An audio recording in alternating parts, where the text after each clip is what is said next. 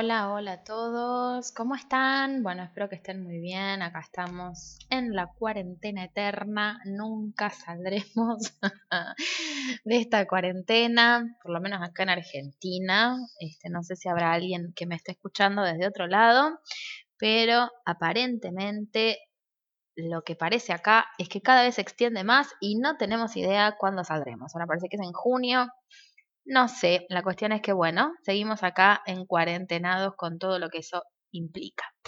Pero bueno, no era eso de lo que quería hablar hoy. Este, el, título de este podcast es Salir de la zona de confort. Qué tema tan cliché, ¿no? Es una cosa que, que, una frase tan hecha ya que cansa un poco, pero la realidad es que me pasaron estas semanas dos cosas que me parecieron importantes o que, o que no sé, me marcaron de alguna manera que tienen que ver con eso.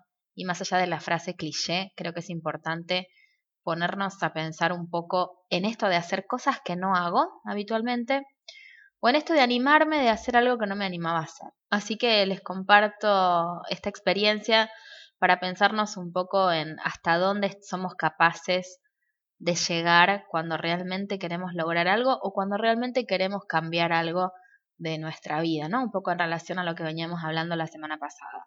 Una de las primeras situaciones que me pasó hace unas, semanas es que di una charla de poricultura por Zoom, por supuesto, porque estamos sin poder reunirnos.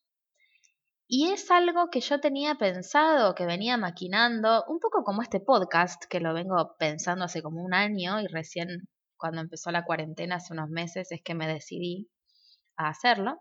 Pero con estas charlas me pasaba lo mismo, ¿no? Siempre le di muchas vueltas, es algo que siempre estuvo en la cabeza, colegas que tengo que hacer un montón de charlas y yo podría haberlas hecho, y siempre con la excusa de que no tengo lugar, de que quién va a venir, de que qué voy a decir que no haya dicho otro ya, y 1500 excusas más que me puse y, y, no sé exactamente cómo fue la situación que dije, basta, la hago y la hago y que sea lo que tenga que ser. Y si no viene nadie, no viene nadie. Y si se reúne gente, se reúne. Y si no se reúne, no pasa nada. Y la cuestión es que la, propuse, la publicité, la promocioné. No se anotó mucha gente, o sea, no, no la, cantidad de gente que a mí me hubiera gustado, vamos a decirlo así. Y sin embargo, la gente que se anotó y que, y que estuvo en esa charla la aprovechó mucho y le pareció algo interesante de escuchar y, le pareció que valió la pena, ¿no? Y mientras él la estaba preparando y, y las estaba, la estaba, digamos, creando, dije, finalmente, ¿por qué tanto lío para esto? O sea, era simplemente sentarse y hacerla, no era una ciencia, ¿no? no era una cosa tan extraña ni tan difícil de hacer, ¿no? Y bueno, la hice, la di, la promocioné, aprendí algunas cosas de cómo tengo que manejarme, eh, cuestiones de tiempo, bueno, no es la primera charla que doy, digo, he dado muchas, pero, pero en relación a este tema en particular que di, era la primera vez que la hacía, ¿no? Y, y bueno, me parece que, mm, que es como súper importante esto de ponerse a pensar que en definitiva todo lo que, lo que decimos que no o lo que no nos animamos a hacer no tiene ni más ni menos que ver que con las propias limitaciones, ¿no? Porque uno de mis grandes temores por los cuales yo no hacía esa charla era porque tenía miedo de que no viniera nadie. Y en definitiva me pongo a pensar, ¿qué significa que no venga nadie? Si a lo mejor no me conoce mucha gente o todavía no, no sé, en las redes sobre todo, porque bueno, a lo mejor en el ambiente, por decirlo de alguna manera, puericulturil, sí se me conoce, pero, em, pero a lo mejor en las redes todavía no, eh, gente nueva que, que no sabe que yo soy puericultora, no me conoce y, bueno, ¿qué problema hay si no viene nadie o si vienen dos? ¿No? Y también es cierto que un día serán dos y otro día serán cinco y otro día serán diez y así sucesivamente hasta que algún día puede ser que haya mucha gente en una charla, ¿no? Y me pareció como súper interesante esta facilidad, por decirlo de alguna manera, o esta fluidez con la que yo pude hacer esta charla, tanto prepararla como darla. Y dije, es tan fácil, fue tan fácil, por supuesto que requirió tiempo y por supuesto que requirió, trabajo, pero fue tan fácil hacerla, en el sentido de que fue tan fluida, no hubo obstáculos, no hubo, está bien, no tuve que alquilar un espacio ni nada de eso porque fue online, pero la realidad es que podría haberla hecho hacía cinco años atrás. Y dije, ¿cuánto tiempo que perdí? ¿Cuánto tiempo que uno pierde por no hacer algo creyendo que no va a funcionar o que quién va a venir o, o algo que también para mí influye mucho que es el quién soy yo para, ¿no? O sea, ¿quién soy yo para andar dando una, charla? Como quién soy yo para andar haciendo un podcast, ¿no? O sea, ustedes a lo mejor ahora me escuchan y, y no sé qué pensarán, pero la verdad es que yo muchas veces me paro delante de este micrófono y digo, ¿quién soy yo para venir a decirle algo a alguien? Y sin embargo, sé que sirve y sé que hay gente que lo escucha, hay gente que le hace bien y agradezco los mensajes que me mandan en relación a eso porque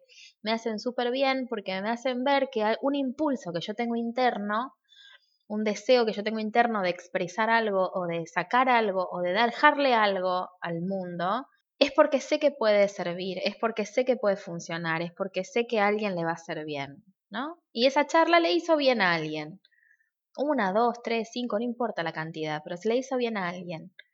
Me parece importante decirles que cuando tengan un impulso de ese estilo, cuando tengan un deseo de ese estilo, no lo, no lo boicoteen, no se digan a ustedes que no, que para qué, que quién soy yo para hacer esto, que qué se me ocurre semejante estupidez, o que qué difícil que va a ser, o no va a haber nadie, o nadie lo va a leer, o nadie lo va a hacer, o nadie lo va a consumir, o nadie me lo va a comprar. Y la realidad es que es que si a uno le sale ese deseo de adentro es porque tiene una razón de ser y porque tiene una función que cumplir. Entonces me parece que está buenísimo que puedan, digamos, que puedan expresarlo y que puedan hacerlo y que puedan sacarlo para afuera y hacerlo realidad. Y la otra cosa que me pasó, que también está muy relacionada con esto, es muchísimo más banal, si se quiere, pero que, que fue súper importante para mí, y fue que fui a trabajar en bicicleta.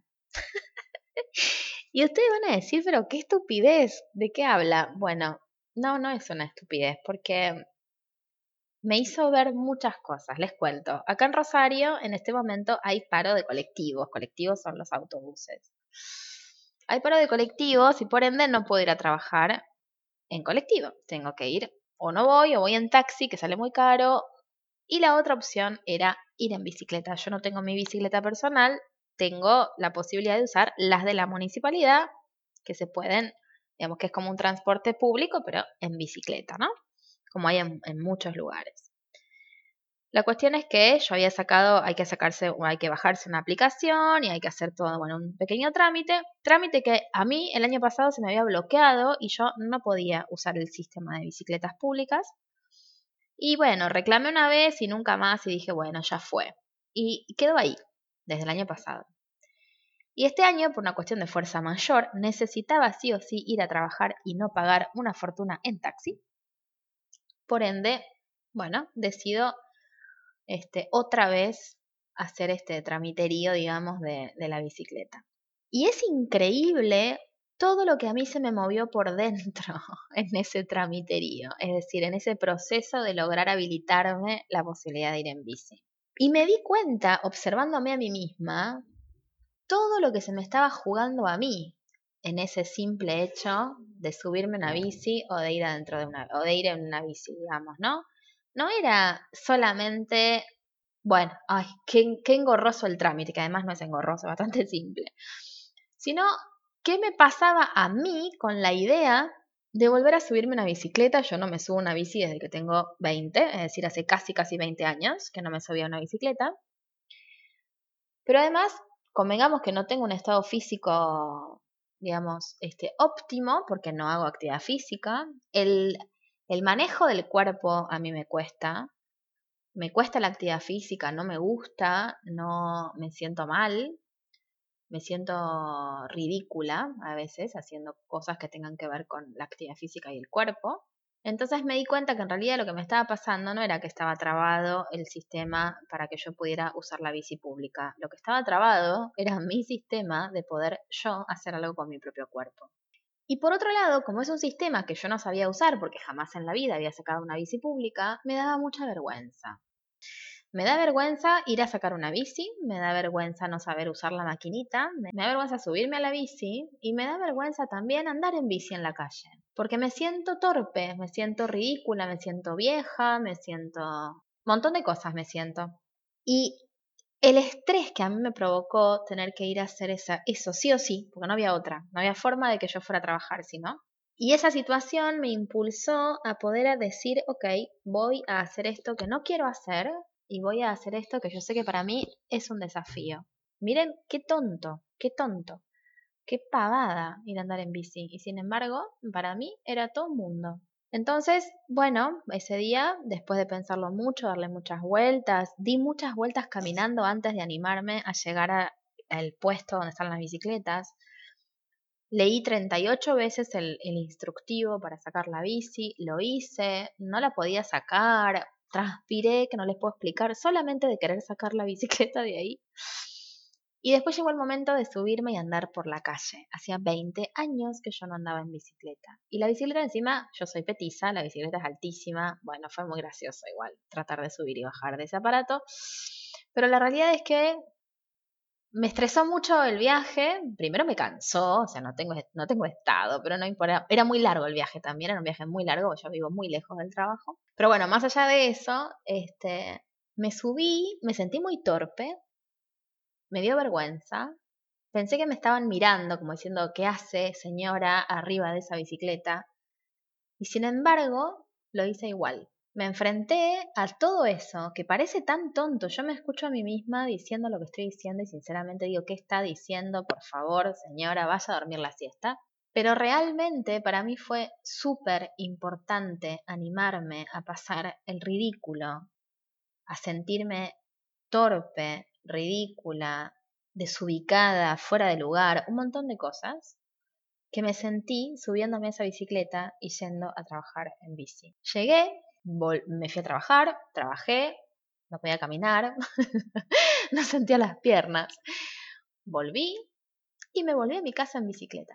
Y ya la vuelta fue un poco más cómoda, no fue muy cómoda, pero fue un poco más cómoda. Y llegar a mi casa y sentir que había logrado pasar esa barrera para mí fue tan importante, tan importante, y era simplemente ir y hacerlo. Entonces era simplemente eso, era simplemente ir y hacerlo. Nada más y nada menos, con todo lo que eso implica. Y me dejó como una enseñanza tan importante de que, es más, estaba yendo en bicicleta y, por más de que estaba muy cansada y de que me costaba y me dolían las piernas no era muy cómodo la situación porque, bueno, no tengo estado y hace mucho tiempo que no andaba en bicicleta. Realmente, mientras iba andando pensaba el tiempo que perdí, el tiempo que yo perdí de pasear en bici, de hacer más rápido un trámite, de no esperar colectivo, de, de hacer actividad física, de hacer algo. Yo siempre digo que no hago actividad física porque no tengo tiempo, porque tengo muchos trabajos, trabajo muchas horas por día, estoy sola con mis dos hijos, bueno, no tengo tiempo para ir ni al gimnasio ni nada de eso, vaya de que no me gusta, no tengo tiempo de hacer una actividad. Era la excusa perfecta para hacer una actividad dentro de mi horario laboral, porque puedo ir y volver, por ejemplo.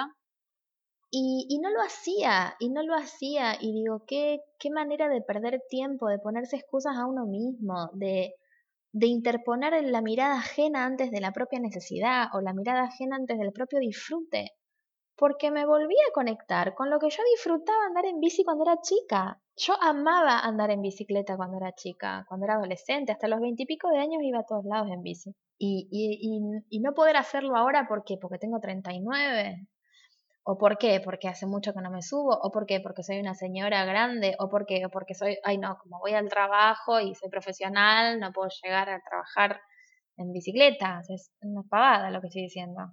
Entonces, nada, simplemente les quería compartir estas, estas dos anécdotas que me dejaron tanto en estos días, porque lo que me mostraron es que es esto, es ir y hacerlo, nada más. No puede pasar nada, ¿qué puede pasar? Incluso si saliera mal, supónganse que, no sé, voy andando en bici y soy tan torpe que me caigo. Bueno, me caigo y me levanto y sigo andando en bici. ¿Qué hubiera podido pasar? No, no puedo sacar la bici del puesto y me da vergüenza esa situación, que me miran los vecinos que soy tan tonta que no puedo sacar. Y bueno, aprendo. Pasó que me justo a la vuelta pasa un chico y me dijo, no, no, tenés que esperar que le haga tal cosa, el ruidito de no sé qué. Ah, bueno, gracias. Y alguien que estaba ahí me ayudó y me enseñó. Y no es tan grave no saber, no es tan grave no, no, no estar canchero en algo. Es como que a veces uno se autoexige tanto que quiere ser experto antes de empezar. Me pasa mucho también con el trabajo, ¿no? Que aprendo algo nuevo relacionado a, mi trabajo y creo que no lo puedo hacer hasta que no sea experta. ¿Y cómo voy a ser experta si no lo hice nunca? En algún momento hay que empezar, en algún momento hay que ser principiante, en algún momento hay que ser la que sabe poco, la que tiene poca experiencia, la que prueba y no le sale bien. Y, ser tan autoexigente de querer hacer todo perfecto o todo bien, sobre todo ante la mirada ajena, nos, ¿cómo decirles? Nos priva de tantos momentos que pueden ser tan interesantes y de tanto aprendizaje además.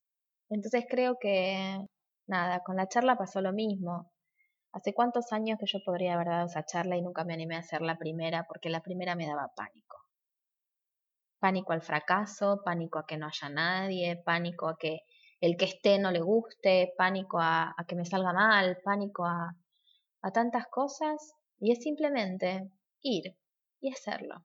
Y que salga como tenga que salir y la segunda saldrá mejor y la tercera saldrá mejor. Y si bien hice una sola charla, ya tengo pensado hacer otra que saldrá mejor para mí, no importa cuánta gente haya ni nada, digo, me saldrá mejor a mí, yo me sentiré mejor.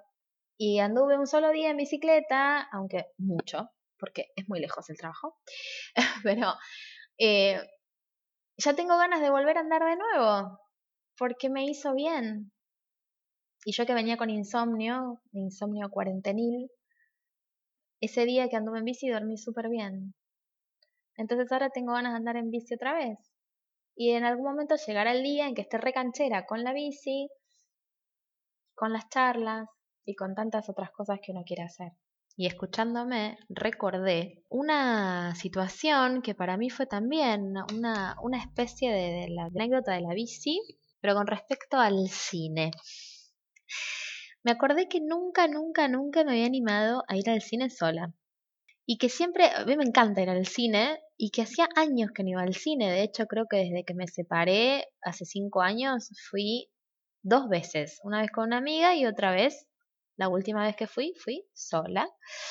Y fue un trabajo interno tan grande el animarme a ir al cine completamente sola, porque, uy, bueno, no, muchas cosas se me jugaron ahí pensaba en que todo el mundo me iba a mirar, que me iban a mirar con lástima, que iban a decir, ay, pobre, no tiene con quién venir al cine, viene al cine sola yo encima una mujer sola, que nosotras tenemos como muy arraigado, va, digo nosotras, una generación de mujeres que tiene muy arraigado que hay ciertos tipos de salidas que son salidas con, con pareja, ¿no? O con pareja o con amigas, pero digo que solas no se hacen, porque es como un fracaso ir al cine sola, una cosa así. Y me costó tanto tiempo, años, les digo, años me costó. Y el día que me animé, bueno, justo me recomiendan ir a ver la película que finalmente ese mismo día, porque fui el día de los Oscar, ganó todos los Oscar casi, y fue tan alucinante, insisto, para mucha gente que debe estar escuchando dice, debe estar pensando qué estupidez, pero sinceramente para mí fue un logro, esa, esa es la sensación, la sensación del logro haber logrado animarme a ir contra mi propia vergüenza y a ir contra la mirada ajena que yo creí que iba a ser tan dura. Nadie se enteró que yo estaba en el cine, a nadie le importa lo que yo estoy haciendo en el cine. Pero la sensación esa de que me iban a juzgar o que me iban a mirar o que no sé la cantidad de cosas que yo pensaba y pude disfrutar de una película y mientras estaba mirando esa película, porque además dije si la hago, la hago bien, me compré el pororo más grande no sé, lo disfruté tanto, tanto. Además, al cine he ido mil veces, pero siempre con mis hijos. Entonces, siempre a mirar películas de chicos. A ellos los llevo mucho al cine. Pero sola, no. Y me sentí tan rara y tan bien al mismo tiempo, con una sensación de logro, de que por fin me animé a hacer esto. Y mientras estaba disfrutando ese momento pensaba, Dios mío, ¿cuántas películas yo me perdí de ver en el cine por no venir sola? Cuántas limitaciones mentales ridículas que uno se autopone, porque por más que me lo hayan dicho, que me lo hayan puesto, Nunca me saqué yo misma esas limitaciones. Todavía tengo una que ya lo voy a lograr, que es ir a cenar sola a un restaurante o ir a tomar una cerveza sola a una cervecería. Un, no sé, onda viernes a la noche, sábado a la noche, sola. me da pánico.